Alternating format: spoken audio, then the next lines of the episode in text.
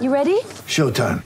On May 3rd, summer starts with The Fall Guy. Let's do it later. Let's drink a spicy margarita. Make some bad decisions. Yes.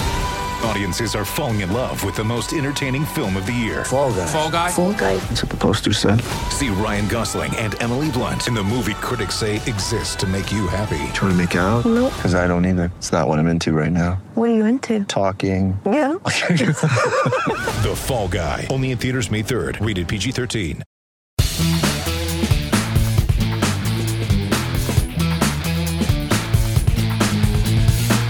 Hello, Tech fans, and welcome into episode 119 of the Tech Sideline podcast, originating from TSL's High Tech Studios in the Virginia Tech Corporate Research Center. Whether you're watching live on Facebook, watching archived on YouTube, listening on SoundCloud or Apple Podcast, however you consume the TSL podcast, we're so glad that you could join us as we record on Wednesday morning, February 19th. We're thrilled because Today's podcast is really all about you, our live viewers. We want you to drop questions on Facebook Live. We're going to spend the majority of today's show taking questions from you that Will and Chris will answer. But we will spend a little bit of time previewing tonight's men's basketball game. Virginia Tech hosts Miami at 9 o'clock inside of Cassell Coliseum. And we'll spend a little bit of time talking about the future of Cassell Coliseum and a tweet that Virginia Tech Athletic Director Whit Babcock put out over the weekend about seats at Cassell Coliseum.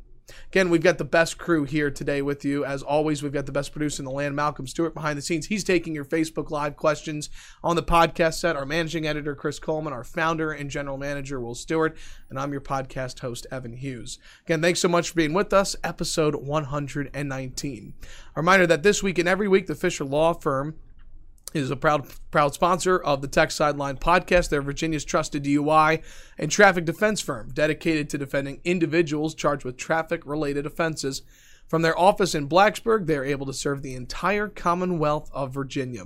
Whether you are charged with driving under the influence or speeding, the Fisher Law Firm realizes that each case is important to the client. To date, the firm has defended more than 30,000 people charged with moving violations. For free consultation, call anytime, day or evening, toll free at 1 800 680 7031. Again, that's 1 800 680 7031. Or you can email them at info at fisherlegal.com. With Hey. that, good morning. Since we have a little looser format today, pull up my Twitter feed and let's do the song lyrics. Do you have a song lyric? Oh, okay, Oh, yeah, it's I've been had, a I've had it up there a long time, actually. While we're doing that, Chris Coleman, how are you doing today? Oh, I'm doing well. I'm doing well. I just looked at a Brandon Patterson article that he sent, and it's 3,700 words, and I'm like, oh man, I got to edit that that bear today. Brandon But Patterson. it's gonna be pretty good. It's about the passing game. Will, how are you doing? I'm doing well. I'm just sitting there grinning because, you know, we, we pay Brandon the same amount per article. So if he wants to crank out 3,700 words, go for it. You know, we don't, we don't pay him by the word count. So I actually was on your Twitter bio a couple of days ago, and Mm-hmm. I thought this was just a really powerful quote that you had in here. I didn't realize it was a part of a song. So once we identify the song, we will get Chris to perform it. Oh, I can't wait. Not so much. Today's the perfect day to start clipping pieces of the podcast on social media, and the first one is of Chris Coleman Of saying. Chris performing this song. So, The quote. You going to do the quote first? All right, go for it. the mind is a powerful place, and what you feed it can affect you in a powerful way. Yes, those are actually lyrics. Don't know. I'm, I'm sure Buzz Williams would love that. I was about to say that felt like a hashtag get better. Hashtag quote. get better, You could have Team added Coach that Buzz. To the end. I would have thought that was just a powerful quote you had in your bio there, Will.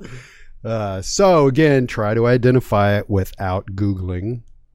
Um, we did discuss this uh, on on one of the boards uh, probably a month or two ago. So anyway, we'll circle back around to that later. Let's I'll say it one more time for those watching live. We'll get to it. You got to say it faster though. The mind is a powerful place, and what you feed it can affect you in a powerful way.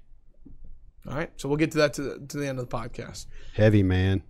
Uh, real quick, because we've got a lot going on right now. TechSideline.com. It's a great time to become a part of the family. Eighty-four ninety-nine is the annual price. Eight forty-nine the monthly price. Twenty-nine ninety-nine the student price. Of course, the TSL subscriber board. One of my favorite parts, being a part of the TSL family. Great content right now. Chris, anything you want to highlight that's on the website right now? Oh gosh. Well, he just did. He said Brandon Patterson's coming. Yeah, you're writing an article today, right? Or you? I was going to save that from Uh, yes. yeah. So We got lots, a- lots of stuff. That's actually perfect because it gives me a break because we have a nine o'clock game tonight, so I'm not Yeah. going to stay here all day. You've got a scouting report on uh, Alec Bryant. I did, and I did one the day before on Jordan Brunson. Yeah, so it's scouting report season. Chris Yeah. does individual scouting reports on, on all the recruits right. after they sign. And it's not going to take me as long this year because it's not a very big class. I want to, I'm probably 25% done already, and it's I think I've only done maybe five of them. Yep. four of them. Less than that. Will, you've got a big article coming out today that I understand you were up till 2.30 in the morning. I finishing. was. We teased it the other day. It's titled Unhinged, and it is a look behind the scenes at what happens when a when Hokie fans come unglued and take it out on the TSL message boards. So uh, last night I sat down to start it. I sat down like I don't know ten o'clock to start it, and it just kept going. So it wound up. Uh, I finally finished about two o'clock or two thirty, and it is how do I put this? It is an interesting engrossing, often disturbing, and ultimately personal look at some of the stuff that goes on behind the scenes uh, here at TSL, specifically with regards to the message boards. Um, I I don't think I've ever written anything like it. So uh, yeah, if you're a subscriber, make sure you you don't miss it. It will you will find it very interesting. Um, so I'll just I'll tease it. That's a clickbait tease, but uh, you know me, I don't I don't delve into clickbait, so it's uh, uh, it is like I said. I've been doing this over 20 years, and I've never written anything like this. So check it out. We had a good conversation about clickbait a couple uh, podcasts ago. We did. Yeah. What were we talking about? About uh, certain quotes being taken out of context and then clickbait. right, Yeah. right, right. That was the rant about the whole um, um, transfer portal Yes, thing. Yeah. Yes. Uh, all of our articles are pushed out on our social media platforms. We invite you to follow us on Twitter and Facebook, as well as Instagram at Tech Sideline. Be sure to follow us and stay up to date with everything going on in Virginia Tech athletics. Yeah, so our, our, our philosophy for Twitter is that um, we're a little different. I guess we're not actually. If you look at sports writers, they all have their own individual Twitter accounts. Like Norm Wood is at Norm Wood, Andy Bitter is at Andy Bitter VT. Um, it- the way it evolved on Tech Sideline was we have the at Tech Sideline Twitter feed, and then Chris and I both have our individual Twitter feeds. Will Stewart TSL and Chris Coleman TSL. And we finally, after many years of just randomly doing whatever, we finally set our strategy as you follow us on at Tech Sideline to get article links. We'll retweet news and stats and things like that. And if you want to, typically, if you want to follow us during a game, the, the game action, that's the one to follow. If you want more uh, opinionated, offbeat type stuff, then you follow our individual accounts. But of course, the solution is just follow all three. And in, in our at in our at Tech Sideline Twitter feed, we try to be clear when an article that we're tweeting is a pay article. You know, we try to make that clear so you don't click on it and get. Well, mad we, we used to be. I don't do that anymore. I, I do when I tweet stuff out. Uh, I, I don't. I don't do it because uh, I want people to go to click on it and be able to read the like the first three or four paragraphs and say that's true. that's really interesting, and then see, oh, I can't read anymore. I have to pay. Uh, And then that. it's Yeah. a great time to become part of the family right then and there. That's right. Right. So Well, it, it depends. You know, you only got 280 characters. You know, so if you want to properly describe or tease an article, it, you you know, sometimes we don't mention that it's. yeah, it used to be even tougher when it was 140 characters. It was. on- It was Well, you basically know where I really do it is I really do it on Facebook because Mm-hmm. when Andy Bitter was here the other day, he said his Facebook feed is not as popular as it used to be when he worked for the Roanoke Times and everything was free. So if you keep just dropping links to pay articles and you don't warn people on Facebook, they get pretty mad. Uh, real quick, I want to do this before we move on because there was some uh, big news from our Virginia Tech football and baseball beat writer yesterday. I want to uh, quickly shout out Corey Van Dyke, uh, who announced he's got some uh, big plans uh, this summer. He accepted a position with the National Baseball Hall of Fame as a communications PR intern. course, Corey really loves baseball, and I just want to take a, a, a quick moment. We had Corey on a podcast last year when you were out of town one time. It was he just to, has done great work. It just felt like for TSL over the last couple years. I wanted to just give a moment to highlight Corey, and if you guys just want to chime in on just how great of a person it is to have Corey work for TSL. You know, he applied for that uh, for that job at the Baseball Hall of Fame. Put us down as a reference, and we never got a phone call. At least I didn't. Yeah. I assume you didn't either. So Yeah, like, I did they didn't even need to reference him. Like his work speaks for itself. Yeah, the body of work is Yeah. out there. His body of work is out there, and it's awesome. and uh, I think his last visit to Cooperstown was when he was twelve. He Yeah. was playing baseball When he up there. playing baseball. Now that he's older, he'll, he'll appreciate it more. Um, actually, you ever you ever seen the movie A League of Their Own? I'm not. You've not seen a League of Their Own? You're a sports fan? Oh, God, this is awful. There's no crying in baseball. You've heard that line, right? Yes, I actually have. That's heard from that. when and I've heard uh, of the movie. I I had not even heard of Office but the, but there, there, but there's an opening uh, scene where there's a baseball game being played when everybody's in town at the Baseball Hall of Fame, and that stadium is actually right there. I parked in the parking lot to that stadium to go to the Baseball Hall of Fame, and I was uh, and I watched like a little league game in there. Uh, but yeah, it's it's a cool little town, and when I say little, I mean little. Uh, Hmm. I, I was up there. I, I was on the, up there for like a, I think it was a holiday. I think it might have been Memorial Day when I was up there. There was like two bars in the town. So I was trying to watch the Braves game, but since it was Memorial Day, one of the two bars was closed. and Wow. the other bar actually didn't have the baseball package, which is just odd. You're a bar in Cooperstown, right, and right. you don't have the baseball Didn't have the baseball package, Wow. and uh, so I couldn't watch the Braves game that night. That was strange. Anyway, But hey, I just want to take a moment. For Yeah, Corey. so Corey is uh, he's graduating this year, and uh, baseball is actually his first love. It's it's the sport he played, and and he wants to be a baseball writer. So it's a good opportunity for him. And, and of course, my first question was, uh, "Is that a paid internship?" And yes, it is. So I see this as uh, the um, Hall of Fame is hiring Corey. They're going to kick his tires and see what they think. So it's a good start for him.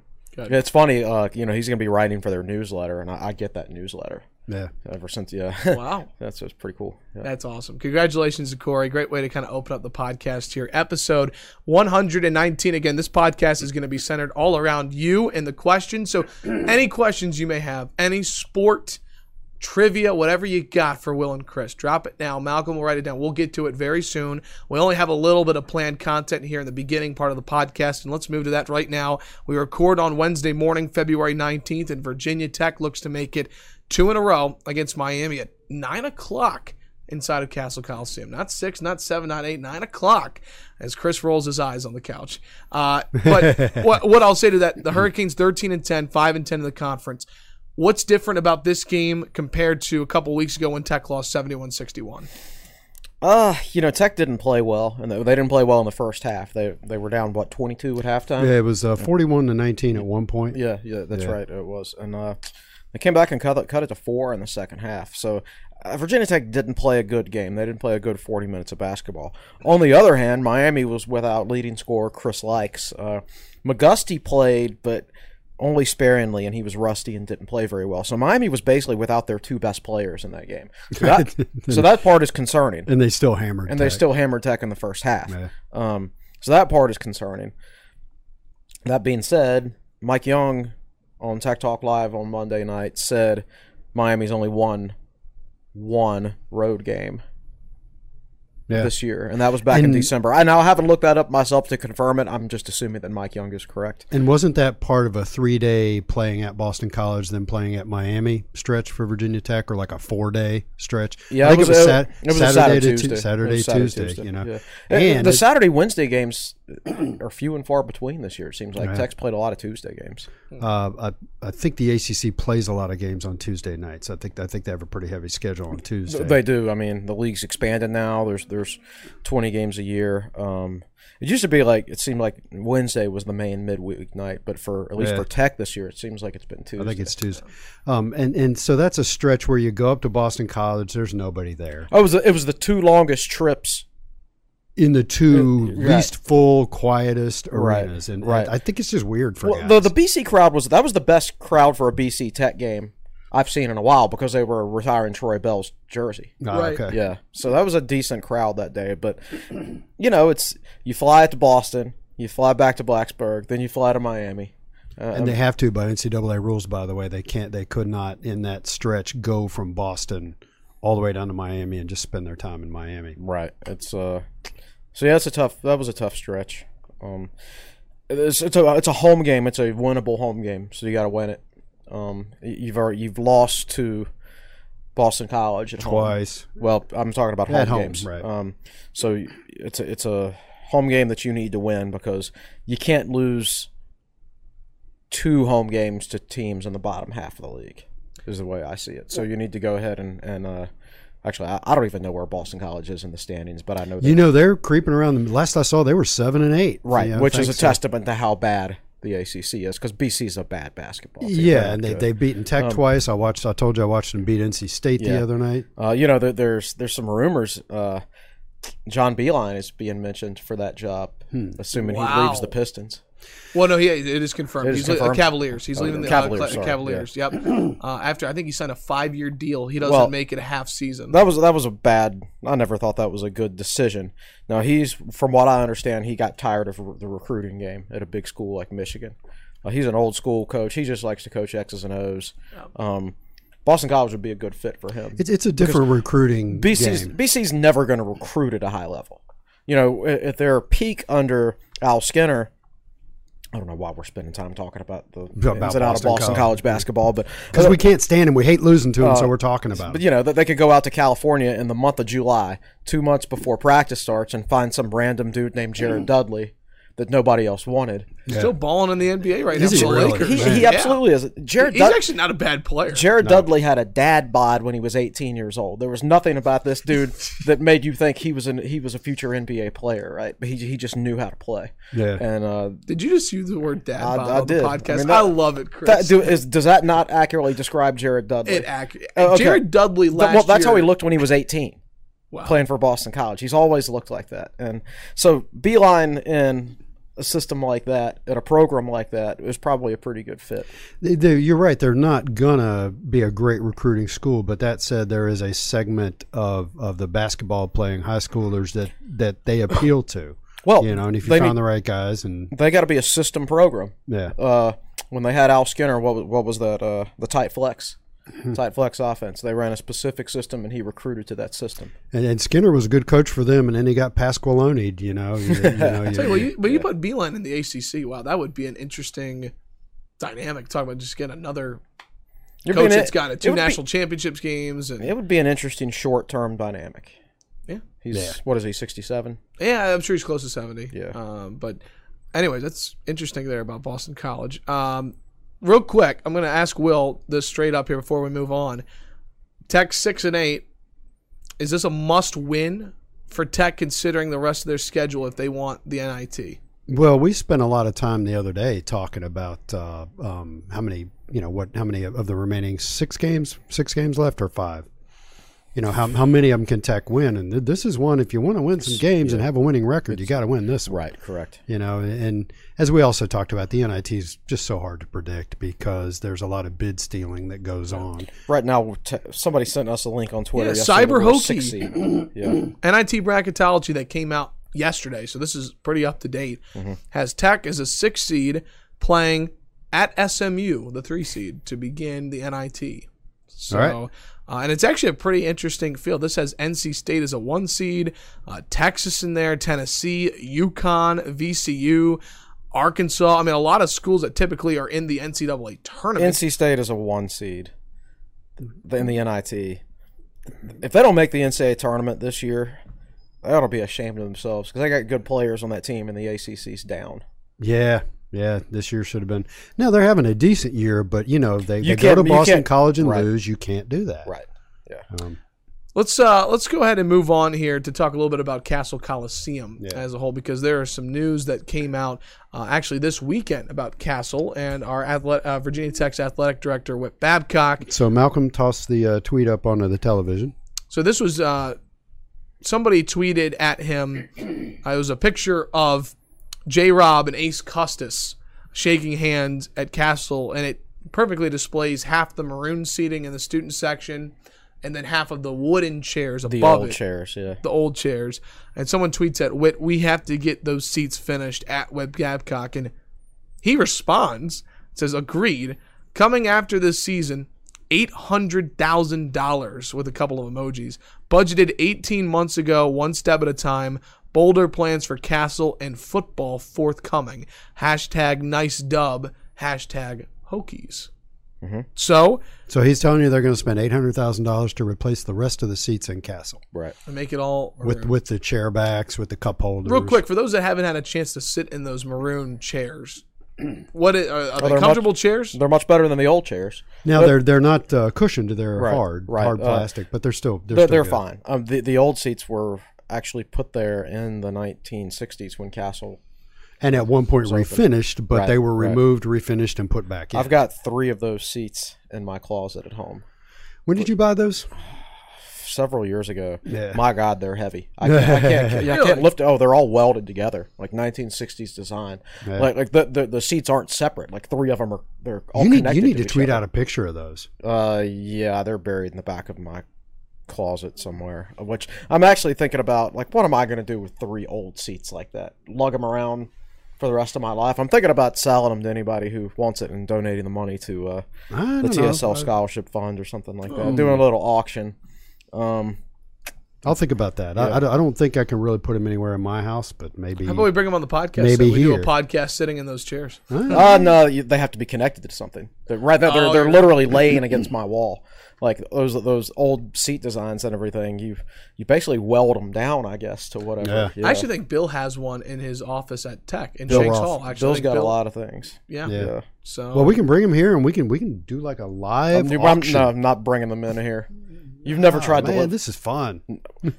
It's fun. You've never tried to lift those things. Well, we'll get Malcolm, the best producer in the land, to come over That's what Oh, there I'm and put it in the back of the pickup truck. Look, he's got that smile on his face. See, the- I tell you what, I'm still upset about the whole AAU, AAU basketball thing. I'm taking Malcolm and I'm starting five. All right, if I'm on a team. Right, So, all right. right, yeah, thank you. I got you, Malcolm. Uh, real quick, the future of Cassell Coliseum. This is, a, I feel like, a topic that a lot of Tech fans have talked about for quite some time. Will Cassell? Will they ever tear it down and build it back up? Will they renovate it? I mean, now that they're going to put eight hundred thousand dollars to finish the seats Mm-hmm. inside, what do you guys think the future is of Cassell Coliseum? assuming they're going to do all the seats that are in there right now, that that kind of leads me to believe that when they do announce a refurbishment uh, of Cassell, which is coming very coming soon, from Yeah. what we understand, uh, as, as Whit alluded to, that they're not going to touch the interior as far as the the the part where you sit and watch the game. Um, because why would you spend eight hundred thousand dollars on seats just to rip those seats up a couple years from now and, and redo the interior, right? Right. So to me, that's a hint that the interior is not going to change very much at all, and if it is, it'll be limited to to one part of the arena as opposed to the whole thing. But like, they're not going to totally gut it like Georgia Tech did with Alexander Memorial Coliseum when, when uh, I mean they completely changed that arena. That's just a completely different place. I think Tech's renovations of Cassell will be limited to exterior stuff and stuff outside the the bowl. The The concourses. co- uh, the concourses are going to get bigger and wider. The exterior will have a different look, probably a lot more glass. The the flying buttresses, I'm hey, hey, Malcolm, can you pull up a picture of the exterior of uh, Cassell Coliseum? I'm not a uh, building construction guy, but I think the flying buttresses or whatever, I think they're just there for show. I don't think they're actually supporting anything. Um, so and they're dirty all the time anyway. They, Yeah. they look terrible. Um, so I th- I think the exterior is going to look a lot different. Um, it's going to be more glass. It's, it's going to look like, excuse me, it's going to look more like, oh, you know, basically a new modern arena, like like William and Mary just announced Yeah, theirs, and it looks big, fantastic. Uh, so I, you know, I, I do think you'll see some changes on the interior when you're watching a game. Malcolm, but not actually, actually put that uh, over on the video that you're streaming out, so people, you got it. Okay. um, so if you look at Cassell, uh, certainly the side that faces uh, AJ and Dietrick and all that, uh, you know, that's where the the entry is and the ticket office. You can tear that completely off and do something really nice and new. If you look at the sides, those those, those archways, those buttresses or whatever you want to call them that come out, you can tear down the exterior vertical walls and bring them out further mm-hmm. and and really widen the concourses and make a really nice external appearance and, and entry in from the, from both sides really so there's a lot you can do with it without ever really touching the bowl you know and and one of the things one of the points we wanted to make is that there there are no plans to actually build a new building They're not going to. That is not Where would you put it first of all? Yeah. All right. So so people want uh, a new practice facility, or not a new practice facility, but a new football, Football operations center. They want a new Cassell Coliseum. Well, there's not room enough to do both of those things. Mm-hmm. There, there's just not. So I heard uh, many years ago, and I could never find this in in any planning documents or anything on Virginia Tech's website. Or I, I researched it one time, I couldn't find it. But somebody told me that years ago, the original plan was to build a new Convocation Center slash Coliseum on Chicken Hill, Mm-hmm. which you know that that I'm not saying that's the plan now. That's not going to happen. But I can picture that. You know that was that would be good access to 460. You come down Southgate, Right. and boom, you're right there. Right. It'd be a longer walk for the students. Yeah, I'm. I see. Attendance is so fickle these days. You want your students to be there, and Yeah.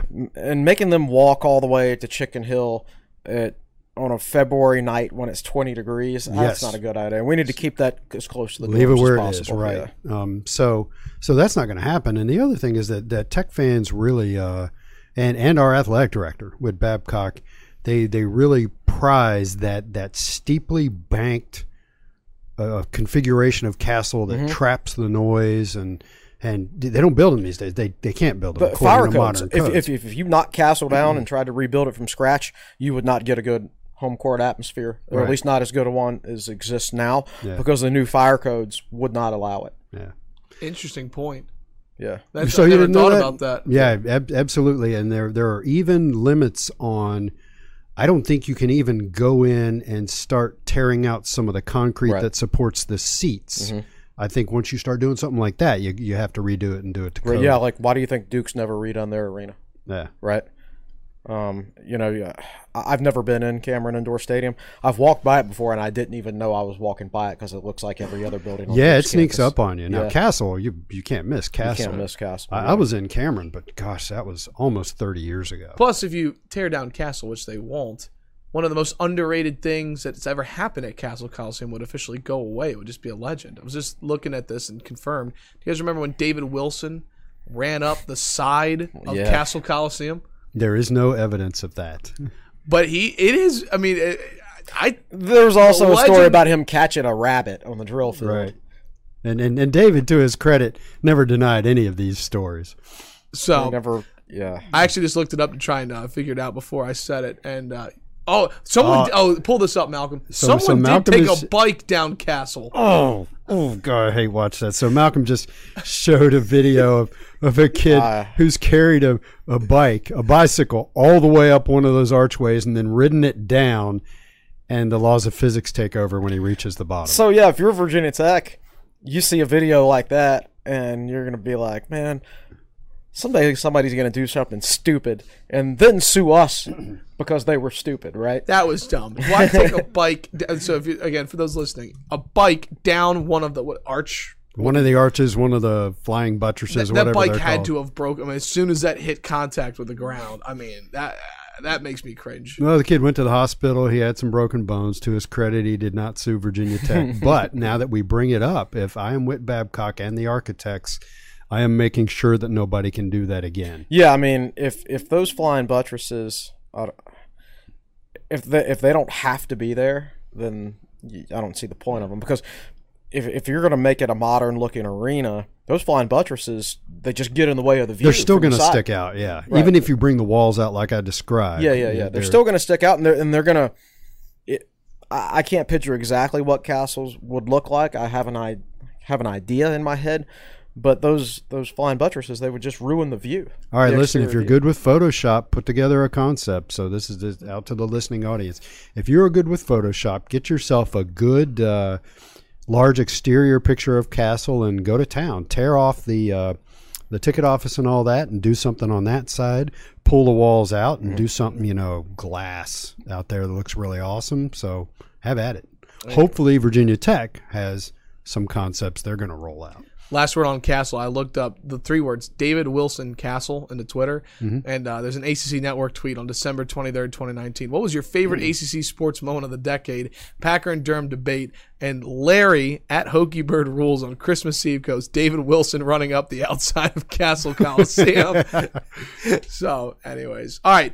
Let's do this. Let's take a time out here on the Tech Sideline podcast. When we come back, we spend the rest of the podcast. We've got about a half hour left taking nothing but questions from you, those watching live on Facebook Live. Drop your questions now. Malcolm reads it to Will and Chris. That's how we wrap up episode 119 of the Tech Sideline podcast, brought to you by the Fisher Law Firm. If you have received a DUI or other traffic related offense, the road ahead can seem uncertain. Here at Fisher Law Firm, we have a team that is with you every step of the way. We have the experience that comes along with having defended more than 30,000 criminal and traffic cases statewide and the expertise to get the job done. Call anytime, day or evening, for your free consultation or a complimentary copy of my book. Don't forget to ask us about our free appeal guarantee. To learn how we can help solve your problem, check us out at FisherLegal.com. This is Jonathan Fisher, class of 98. Let's go, Hokies. Welcome back into the Tech Sideline Podcast, episode 119. So glad you're with us. Evan Hughes, Chris Coleman, Will Stewart, Malcolm Stewart.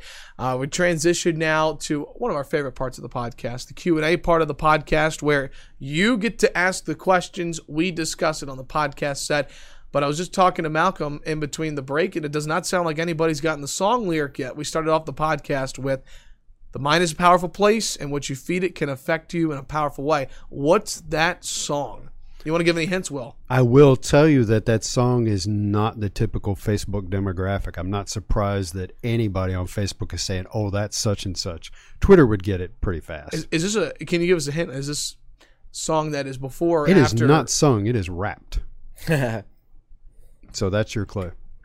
Okay, there we go. All right, let's turn it over and, to. and, and I'll add this: if you watch ESPN, if you watched ESPN during college football season, you've you've heard this. any idea, Chris? No, no. I, I'm I'm not musically inclined, so I don't know. I, I like songs because of the beat, right?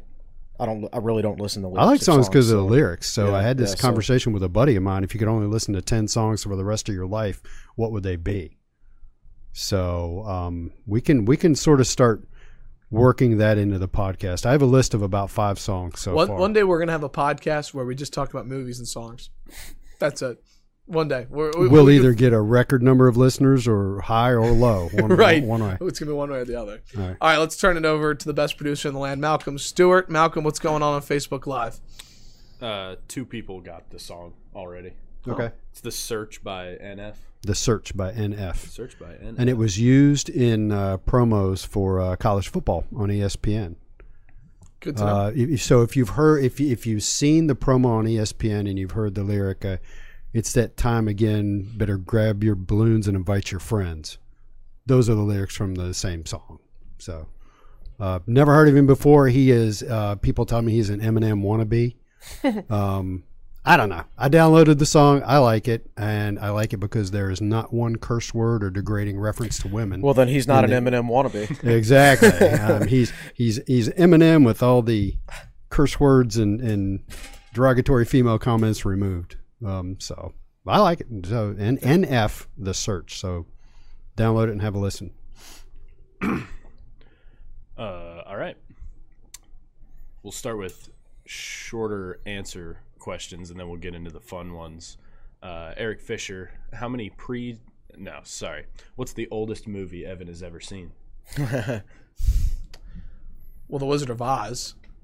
Technically, we go on like dates. I mean, The Wizard of Oz was like Yeah. what the early 1930s. Late Have- 1930s, like ni- 1938 or. You know, The Wizard of Oz came out the same year that Gone with the Wind came out. I And I've believe. seen Did it Gone. really? I, Yeah. For a class in middle school, I had to watch Gone with the phenomenal So- year for with Wind. movies. Well, King Kong was right around there too, right? Late 30s. Kong was 33, I believe, Oh, was and, and I think Wizard of Oz and Gone with the Wind were 38 or 39. See, I'll, I'll say this about me. I, I I need to obviously do some work on some movies, but all I listen to is '80s music. Okay, so I I go I don't really listen to now. Like that's all I listen to. So if we want to talk music and '80s, like that's all me. But uh, uh, yeah. So I guess The Wizard of Oz would be the the the oldest movie that I've seen. Probably the oldest one I've seen is uh, I think it's called Twelve Angry Men. Yeah, I'm pretty sure Twelve Angry Men. Um, I've also seen episodes of The Three Stooges. That's pretty old, right? I think That's TV. Yeah, I know not. yeah, movie, yeah that that'd be 40s, I guess. Right? Three what Twelve Angry Men or No, Stooges? Uh, uh, St- the Three Yeah, I don't know. Yeah, I don't I'm know. not sure. I think I remember when I was in school, or maybe in elementary school, we watched like the silent Dracula movie from like 1912 or something like that. So that would be like the oldest movie I've I've ever seen. yeah, Interesting. I Good question. I had to think about that for a minute. Oh, real quick, last one. Um, um, what's the Chris? My favorite Christmas movie? It's a Wonderful Life. It's my favorite Christmas movie. I've never What's seen the first movie you remember seeing in the movie theater? it. Uh actually a really good memory. Uh my mom picked me up, surprised me on my birthday from preschool, and we went to go see Lilo and Stitch the movie. Uh, when I was in preschool. I'll never forget it. Top Gun. For Top me. Gun? Yeah, Yeah. Okay. I was three, so I assume my parents really wanted to see the movie, and they said, "Ah, he's three. He won't pick up on anything." Oh They no, the me with me. R-rated stuff is You're Top right. Gun R or PG 13? It was PG thirteen. Okay. Yeah. Um. Quite but the but I. I, I don't. Top I don't, Gun, Lilo and Stitch the I, I. I don't remember like the details, but I do remember sitting in the theater in that opening scene when all the planes are taking off from the Wow. for, from, and I remember being three years old and I was like, "Whoa!" Uh, I, I'm sure I saw the first one I saw was a Disney movie. I don't remember what it was. I remember the first one I took Malcolm to. It was a Peter Pan movie called. Oh, I can't remember the name of it. But he was a little guy. He was like, like he was probably three years old, sitting in the movie theater, and his feet didn't reach the end of the seat. And he was sitting there with the popcorn in his lap, just smiling, just like, "Wow, look at that giant TV." Giant TV. uh, Return to Neverland or something like that. I don't remember. That sounds right. That sounds about right. Yeah. All right, next question. Uh, from David French. As much as we hate UNC basketball, and we do, do we need UNC to be good at hoops to help the ACC hoops reputation? Yes, yes, Yeah, and that yes. that would be ideal. Yeah, Yeah. for sure. Yeah. Um, you, you obviously worry about what happens when UNC at UNC and Duke when Roy Williams retires and when Coach K retires. I think the bigger worry is at Duke because Duke is a little more niche, I would say, that than UNC. UNC is a big state school. They've been successful in basketball with with you know more than one head coach now. It, ha- it hasn't just been Roy Williams. Duke, And, and Duke had some good coaches pre Coach K. I'm not sure how good. Though. uh, like Bill Foster, not Tex Bill Foster. Vic uh, Vic Bubas, I Yeah, think yeah. was his name. Yeah, but but Uh, it was K who really took him to the next level. Yes. And the thing is, like, it, it's it's it, you can make a strong argument that in his prime, Coach K is the best college basketball coach. You know, John In the Wood, and history of Coach the K. world. Yeah, right. Yeah, you know, so his replacement is uh, probably not is not going to be as good as Coach K was in his prime. I just, I'm not sure that guy even exists. right. Um, Is the But- airs air, the replacement Jeff Capel? Do you think when it comes down? ah, if it is, then Duke's not going to be nearly as as good. Like It- the it- Pitt- the Pitt Do they head go with coach? Wojo? Do they go with a guy who's Uh, Wojo's a possibility. Um, at one point, I thought it was going to be Mike Brey, but you know, Coach K kept coaching and he kept coaching and he kept coaching, and at this point, he might outlast Mike Brey Yeah, um, yeah. because Mike Brey was a former Duke assistant. Um, so I, I think there will be drop off at Duke. UNC, like, like I think Roy's a very good coach, but I don't quite put him in, in the same same stature as Coach K. S- So uh, I I remember back in the day, I used to think, okay, okay like uh, Shaka Smart's going to get that UNC job one day, and uh, oh god, who's the coach of the Celtics who was at Butler? Brad Stevens. I thought Brad Stevens would get the Duke job, but those Roy and Coach K just kept coaching and coaching and coaching and coaching, and uh, now that obviously now and that's and gonna Boeheim's happen. doing the same thing at Syracuse. Yeah, exactly. Um, I, th- I think we know who the Syracuse coach will be. It'll be Guy the Hop- Hop- Washington. Hop- Hopkins, the guy at Washington. He was uh, he was Boeheim's longtime top assistant at Syracuse, and finally got tired of being his top assistant and took a job somewhere else. And He's doing a done decent ni- job with He's done a nice job at Washington. Um, so if you want to keep keep the Boeheim culture, keep the same system and everything Two, like three that, zone. yeah, yeah, then, then you go out and hire and hire that guy. Um, And, and I, I I will say this again. I'm very concerned that the money aspect of college sports, specifically with regards to the SEC and the Big 10 Mm-hmm. is is enabling them to pull ahead of the ACC. The Big Ten's already done it. Oh, yeah. Just look at the rankings. I mean, Penn freaking State for crying out loud is ranked ninth in the country. What- Penn State. Rutgers could outbid Duke for a basketball coach if they really wanted to. Yes. So so that's that's what you're dealing with, and certainly, uh, uh, you know, I- I've gone over this before. In the first ten years of the ACC Big Ten Challenge, the ACC dominated it. In the following 10, 10 plus years, the Big Ten is not dominating it to the same degree, but they are winning it. They're winning more of them. And this There's year, The, the issue with college sports, in my opinion, is is is the conferences themselves and TV deals, and signing Yep. their own TV deals. They are can you really ima- separated. Can you imagine what Major League Baseball would be like if the AL East could sign its own TV deal with the Yankees and Red Sox? Wow. uh, and compare that to what oh I don't know the NL Central. Right. Yeah. What the NL, NL Central would look like, or, or any other any other division, quite frankly. Um, Yeah. uh, right. You'd, so you'd have the Cubs in the NL Central, and that's it. Yeah. Basically. Um, uh, they'd be carrying the load. I mean, the AL East, you'd have the Yankees, the Red Sox. Uh, Baltimore's got a, got a, got a pretty good fan base, obviously. Uh, so that that division, their TV contract would be insane, just because they get to broadcast 18 Yankees Red Sox games every year, Right. Right, and they would, and their TV contract would mean they they would slowly pass the NL East and, and what they were able to pay players and everything like that because there's no salary cap in Major League Baseball. So that's the issue with college sports is the is the is the conferences getting to sign their own TV deals and things like that. And and back when Seth Greenberg was coaching the Hokies, there were there were a handful of years there where the ACC was a was like a four bid league, Mm-hmm. you know, and and and that's not good. And you look at it this year, I think the Big Ten's going to send ten or eleven teams to the Which is tournament, nuts. and the ACC is going to send three, maybe four. If that persists, there's there's big trouble coming in the balance of power. And the SEC is already starting to spend a ton of money on basketball coaches. Real quick, I have no uh, no ties whatsoever to Rutgers, but I'm happy for their fan base. Can you imagine being a Rutgers fan? Seriously, the last since 2011, they've had nothing to cheer for. Football. They don't have much to cheer for basketball. before then. I, I- yeah, I mean, I, anyways, I, I feel like that fan base right now is on cloud nine. So, anyways, We'll being see if the they top actually show up to celebrate their good feelings. Yeah, we'll see. All right, next. Uh, Matt Bernard, Bernard, would you be willing to sell the naming rights to Worsham Field if the Worsham family is willing to rename the new dorm after Wes? Washington and Maryland sold the naming rights to their field specifically, but not the stadium, and received 4.1 million and 2.1 million dollars per year, respectively. Per year. Wow. I, I don't think the issue here with, with naming rights to Worsham Field or Lane Stadium has anything to do with the Worshams. It has to do with being able to find a company to sign the contract. We've talked about this before. Yeah, I don't know. I don't know how the how the Worshams uh, would feel about that. I, I know when Tech uh, did the thing with English Field, of course, and sold it to, to Union or Atlantic Union. Yeah, Atlantic now. Union Bank now. Um, I don't think I, I'd always heard the English family wasn't big on that, so Not real thrilled. not real thrilled about it. Uh, they paid a million bucks in the late '80s to get that stadium named after them. And that was a lot of money in the in the Yeah. late '80s for an athletic department back then. So the compromise was reached where it's a English Field, English at, Field. at Union, Atlantic Union Park. Um, yeah, so I don't know. I'd be in fa- if it would ta- if it would make Tech more money. I would I would certainly be in favor of it, but that's something they would have to they have to go through the Worsham family.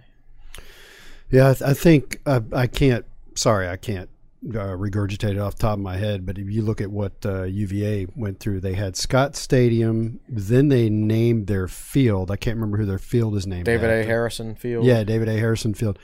And so it's David A. Harrison Field in Scott Stadium in some name John Paul Jones, the complex. Yeah. Mm-hmm. You know, so they've got actually three names that they've attached to their football stadium. So it's uh, Jim Jim Weaver. I I looked at the original Lane Stadium West Side expansion uh, information, which is archived somewhere on TSL. I looked at that stuff a couple of months ago, and the original plan for expanding the West Side had something like five million five million dollars in naming rights. Mm-hmm. Well, I got news for you. That that never unfolded. That never happened. Tech got five hundred thousand dollars from Carilion for the court in Cassell. Yeah, per year. I think they're getting what For- two two fifty a year for Union. Right. So this is what you're not talking two and four million dollars a year. You're talking amounts in the hundreds of thousands. And that, that's just because of where tech is. Right. Well, that's where they. I mean, it's easier to sell big corporate sponsorships in, in cities in urban environments. What, what school were you talking about, Malcolm? That uh, Was it uh, Maryland? Maryland. If it was Maryland, It was Maryland and Washington. okay, that would make complete sense. Washington and Right. Seattle. I mean, Wake Forest, BB&T Field, but they're in Winston Salem, right?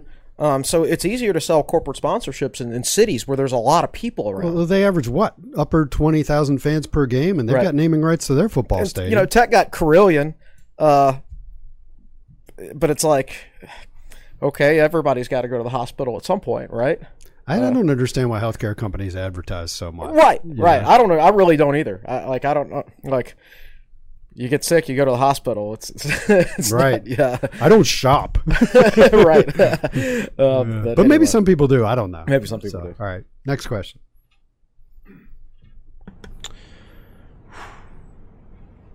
I, I told you, it. I had man, to, no I had to go air. back and look up the uh, names of those teams. Uh, Billy Lester. It seems like the Stars rankings for recruiting is outdated. If recruiting services rank kids numerically to establish star rankings, why can't they just do a numerical ranking of kids and use that for team recruiting rankings? Well, they do. They do to a certain extent. They have a their this recruit is ranked zero point eight nine three or whatever. Right. Um, the thing it's it's kind of buried though because uh, you have to click on his profile. I think to see the numerical ranking maybe. But I will admit, even though that I know that, I always look at the stars. it's first. just easier to look at that star and say, oh, three star, four star. Yeah. Uh, but you have to take it, as we've talked about, with a grain of salt. You know, the number 30 recruit in the country might be a four star recruit, but also the number 278 recruit in the country Yeah. is a four star recruit. I was looking up Ryan Williams' profile the, the other day when I was doing an article, and uh, Ryan Williams was the number 26 recruit in the country by ESPN. Really? Coming out of high school, which these days would equate to five star. Yeah. He was high four star then, but the 26 recruit in the country these days is five star. And I don't think that's unreasonable. That dude, Yeah. that dude, man. Well, there were others that had him like maybe rivals only had him number seven in the state. And, Right. and closer to you know between top 50 and, and top 100 something like that that's because he was always hurt in high school he only had one year in high school where he rushed for a thousand yards Yeah. so uh, it was really hard to predict him to be durable which he was not He turned out not to be he be. turned out not to be at Tech or in the or NFL. in the NFL right just not a durable football player So I'll say this: uh, part of the difficulty with the numerical ranking that is associated that is associated with players by something like twenty four seven. Mm-hmm. Uh, Lower three stars are 0.8 something. Upper three stars are 0.8 something. yeah I think lower four stars might even be 0.8 something. right So if you get graded on a test, there's you you can you know that a 50 is something in the 50s is bad, 60s is bad, 70s is mediocre, 80s, 90s. When you're dealing with uh, three stars up to four stars being in the 0.8 something range, it just doesn't pop When you're- when- like stars do. Right. Uh, and even star, right, and even stars. It's like these days for a Power Five team, you're a three star guy. Like like even your worst players, like Rutgers, is filled with three star recruits. Right. Yeah. Um. So I feel like like, like there's no nobody wants to say, oh, I don't feel like that kid's a very good prospect for this level. Yeah. No, nobody want like nobody wants to click on two four seven and read their scouting report of a player and say probably should have signed with JMU instead of Rutgers or He's a something. like- two-star. right, right, right. Uh, now, if it were me, I would, I would definitely change things. Um, I would drop. I would go one through five stars. Yep. Like they used to in the very and, beginning. and, and cry me a river, but that's that, that's how I would do it. And I would do half stars. yes, I agree um, with half, half stars. a half star system. Um, I don't, I don't know if I would start it at a half. I might start at one and then go one and a half, two, two and a half, three, et cetera, et cetera. You know, because it's it's the four star thing. You know, a lot of people think four star is an elite level recruit. Sometimes it is. Sometimes it's Ryan Williams, ranked 26 in the country. Uh, Stephen Friday was also a four star recruit, but he would rank somewhere between 250th and 300th He, he was a, he was a developmental guy all didn't the way. didn't didn't play till he was a redshirt senior, right? Um, so there's a big difference, but yet if you sit there and look at it, they're both four stars, and people see the same player. In reality, Ryan Williams should have been a four and a half star recruit, and Stephen Friday should have been a three and a Three half and a half. star recruit. Yep. Yeah. Um, so yeah, that that's definitely something I would change. Yeah. All right. Good question. How many minutes are we in, Malcolm? We're trying to keep these things under an hour About these fifty. days. We just hit, yeah, we just hit 49. Sweet. All right, from Curtis Hill, thoughts on the ACC supporting a transfer rule allowing a one-time transfer opportunity for all student or all athletes. Will just hit his head on the microphone I- as I- that question well- was read.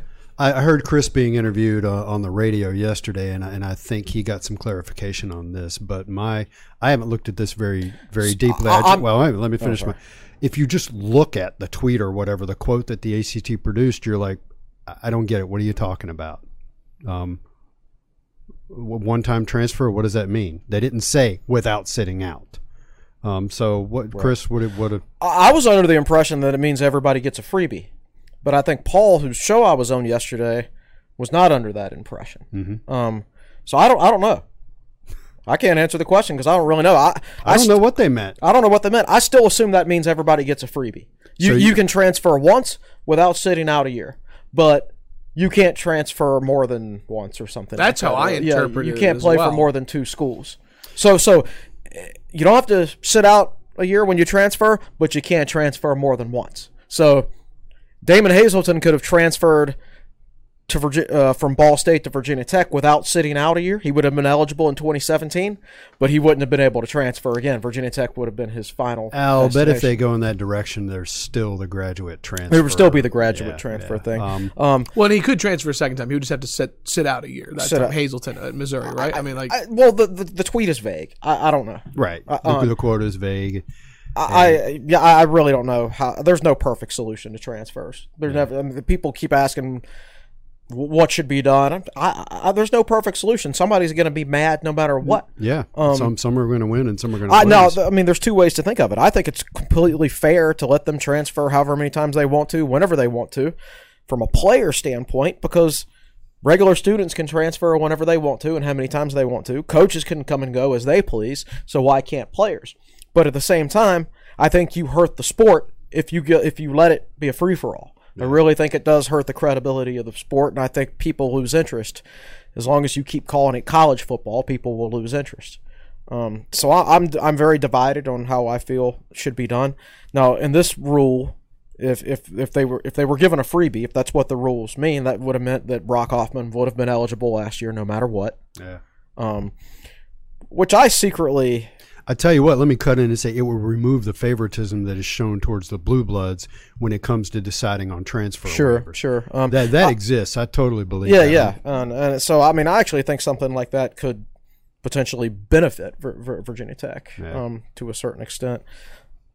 I still don't know that I'm I'd be in favor of it. I, there's not a perfect answer. I really don't know. Um, I'm sh- it, it's one of those things like nobody exactly knew what the transfer portal would lead to. No, no, no legislation had been enacted like that before. So it's one of those those things you've got to kind of throw out there, see how it works for a couple years, and then adjust from there. Yeah. Um, so like cost of attendance, right? Except there has been no adjustment to cost of attendance. No, they botched that. They and then botched that, and then sit. they botched it, and then buried it, and everybody forgets that it even exists. All right. Um, yeah, so I, I don't know how I feel about that. It'd be one of those things that you'd have to roll out there and see how it works and see how it affects things. Hey Evan, we need to do a future podcast is just about rants, things we want to rant about. Virginia Tech related, college sports related, not movie related or music related. Just I like it. so file that one away because we definitely want to rant about college of attendance. Excuse me, cost, of, attendance. yeah Duly noted. Uh, I think there's one more thing I had to say about that. Uh, I can't remember what it was, so let's just move on. Uh, from Jim Kuhn, we have good coaches and players, but I'm wondering where we stand nationally or in the ACC with alumni giving to the athletic department. Would like to see a large investment in Lane Stadium, North End Zone Horseshoe, more skyboxes, etc. Can we even think about something like this, or do we just not have a giving fan base despite the uptick in Hokie Club membership? Uh, gosh. well, how, how many minutes in? We should we? de- we could we could dedicate a whole podcast. Yeah, to I was about to say let, let, let's uh, let- let's be brief. Try and get Let- one let- more let's question. parse it out. Let's parse it out a little bit. Um, uh, I think that that, and I've said this on the boards. I think if you put a grandiose plan in front of Hokie fans, that they will respond. There's this this um, notion out there that Hokie fans are cheap, that they don't donate much, that the Hokie Club is a wreck and it isn't any good at taking your money. I don't believe that. I believe if you put an inspiring vision in front of people, they will rally. Now, I will tell you to answer your question about where Virginia Tech ranks among ACC schools, go to the drivefor25.com website and just look. There's all kinds of graphs and charts there. They're a little out of date because the Drive for 25 is two or three years old now, but it'll give you an idea of what percentage of living alumni donate, how much money they donate, mm-hmm. And so that'll kind of let you know where VT ranks. I think they were four percent when the drive for twenty five was announced, Right. as far as graduates who percentage of Yeah, graduates who heard donate well, to the Hokie 4%. Club. I think they're up to around six percent now. Yeah, they're, Uh, so the- the- they've the- improved. As much as people criticize, the drive for 25 has actually made big, big strides Yeah. from a percentage standpoint. I think we talked about that on Monday. I mean, from it's fi- Yeah, it from from- four percent to six percent. I mean, that's a 50 percent and, increase. and it went from like just under ten thousand donors at one point to sixteen or seventeen thousand. Right. So so that's a big deal. Um, but that said, you know, I, I think I think they do need different leadership in the Hokie Club. But right now they have no leadership because Bill Land is Bill Lansden is gone, and they're in the process of hiring someone new. So I, and I think another thing we mentioned on Monday was is right now you've got to sit back and be patient because they're in the middle of hiring new Hokie Club leadership. That new Hokie Club guy is going to be a Or- different or- personality or- than Lansden. He might want to reorganize the whole organization Yeah. we might be sitting here six months from now and we're still seeing changes because he's bringing in new personnel, reorganizing the structure, everything like that. So that that that's hard to predict. But we, we do know that, that that Tech is going to announce some things fairly soon within the next couple months regarding fundraising and facilities and you know we can flat out say it um, because it was in an email sent out to the Virginia Tech fan base when Bill Lansden moved on. The Virginia Tech ha they have a three hundred fifty million dollar capital campaign in the works for athletics. For athletics, right. Right for athletics. Now exactly what that entails, the Cassell Col- Coliseum thing will be in there. Um, you will see more club seats in Lane. Uh, the the capacity of Lane will be lowered because Virginia Tech can't sell out Lane on a consistent basis anymore. Well, and, and in the process of putting in club seats, it'll lower the capacity. It will lower the capacity. They're going to put in club seats so they can. It'll lower the capacity, but they'll generate more revenue because they're club seats. Right. Um, so it, it's it's it's the right move. Um, I don't know exactly what else it will entail, but you're going to see an announcement for the next couple months. So basically, to reiterate what we said on Monday, for everybody worried about facilities and Hokie Club structure and, and Hokie Club leadership and things like that, don't even think about it for the next couple of months because what you see right now is not what's going to be there two months from now. Right. They're in they're in they're in the process of hiring someone new and rolling out that plan, Right. which I expect will get rolled out between sometime between now and the spring game. So don't even worry about it right now. So just just sit back and wait, wait for everything to be revealed, and then decide how you feel And about I it. will say this: at, at that point in time, once you see these things occur, um, rally. Don't sit back and criticize and second guess. Become part of the solution. Right. Yeah, and I, I worry that tech fans at this point we're so used to complaining about things that that's going to be the first instinct when that plan is roll out to look at it and say, "Well, I would have done this differently. I wouldn't do that. I wouldn't do that. This doesn't like look that at yeah, yeah, yeah, exactly. How's Um, this going to? This is going to affect me in a bad way. Right, right, right. You know, again, and we talked about this at the end of the podcast on Monday. Stop that. Be Yeah. part of the solution. Don't be part of the problem. Right. Let's do one more question. All right. All right. Uh, from Tom Mary Lester, who is your men's basketball champion this year? What in the ACC or nationally? No, nationally. I mean, it's tough to argue against Baylor right now, isn't it? Yeah, Um, but at the same time, I feel like they need to lose. They need to lose a game because they're, they're unbeaten in the Big Twelve, right? Uh, last night I believe they I was their beat game was Oklahoma on. They were twenty three and one or twenty four and one. now. They're un, they're unbeaten in the Big Twelve, though, right? Do they have some kind of Correct. uh, some kind of long Big Twelve winning streak? They need to lose a game at the end of the season or in the Big Twelve tournament because you know, then they let's say they haven't let's say they run go undefeated in the Big Twelve, win the Big Twelve tournament, and then you got to win six straight NCAA tournament games. That's a lot of games against high level competition that you have to win in a row. Um, they, I they- just, I just don't I, I, don't- I don't see them um, and it's not like I sit around and watch Baylor games. I just don't see when was the last time the number one team going into the tournament actually won the tournament? actually have no That's idea. exactly where I was about to go with it. The last three, four years or so, my bracket, obviously brackets aren't good, but like hasn't been close. I mean, think about it. Who had Auburn in the Final Four last year? Who had Texas Tech in the championship Texas. Tech in the championship?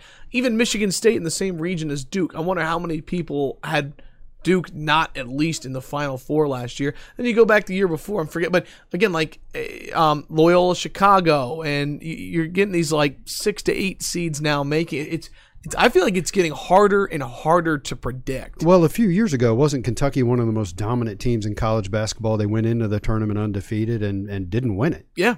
No, I, and I think they might have lost like the round of 32. Yeah, and and they they were more dominant than I'm guessing. I mean, Baylor's actually lost a game. That Kentucky team hadn't lost a game. So Duke lost with Zion Williamson and that team of superstars last year. Uh, here, here's They were all my. freshman. I don't know who's going to win it, but I've got two takes. I'll, and I'll get you guys in here. I think Dayton can make the Final Four. They're number five in the country.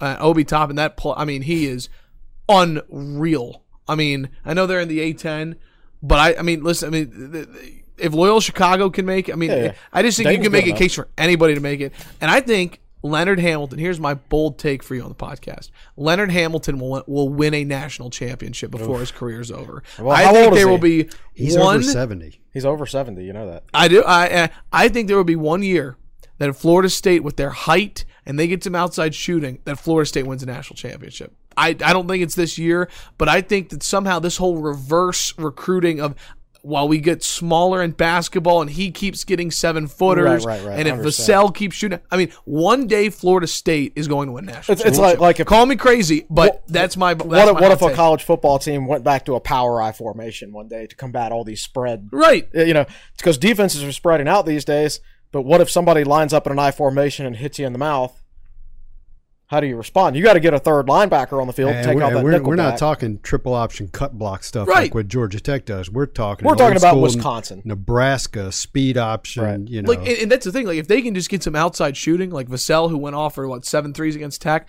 I mean, I'm not saying they're going to win it this year, but they're eighth in the country.